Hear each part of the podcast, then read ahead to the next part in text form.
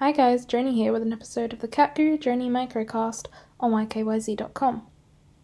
I wanted to talk to you today about a bad experience I had one time at a cat or an animal shelter. Now, most of my experiences at animal shelters have been wonderful. They've been extremely clean, and they've had, at one time, there was even someone that sang to the animals at one of the ones that I used to visit. Um, and for the sake of this video, I'm not going to say the name of the of the shelter because I have been in there since this event happened, and it actually has been fixed up quite a bit.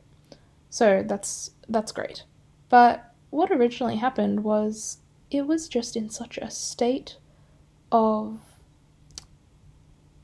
destruction and things were falling apart in there. There were no toys for the animals. I will point out that this was actually a shelter that was privately owned, not funded by the government. So that's even more surprising to me personally.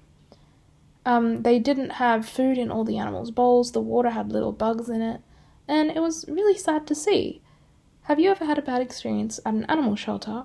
And if so, what was it that made the experience bad? Was it negative because of the way the shelter looked, or was there a negative person there?